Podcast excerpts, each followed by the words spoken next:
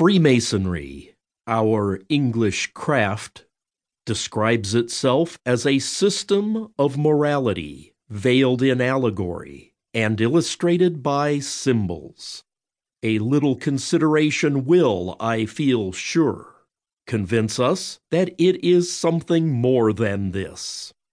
Tis not the whole of life to live, nor all of death to die, wrote the poet Montgomery, and the aphorism is applicable also to Freemasonry. Our ritual presents us with ample internal evidence that the mystery of the craft lies deeper than a mere scheme of moral maxims. Our ritual contains distinct prayers addressed to the clearly defined one God. The unity of the God we address is the essence of his type. Our ritual includes several most serious obligations. To what? To morality? No, to secrecy. These obligations are taken subject to certain penalties. What penalties? Fine or seclusion? No, to penalties of whose nature we are all aware, and which I need not therefore particularize.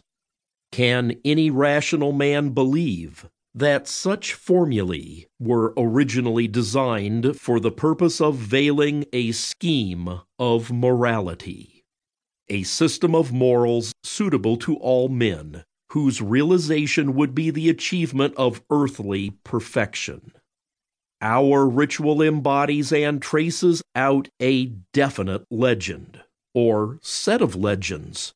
It insists on the acceptance of these events as positive truth, wholly apart from any evidence from common history.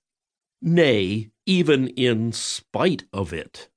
These events must be grasped by the perfect Mason as Masonic truth, and not believed only, but personally acted.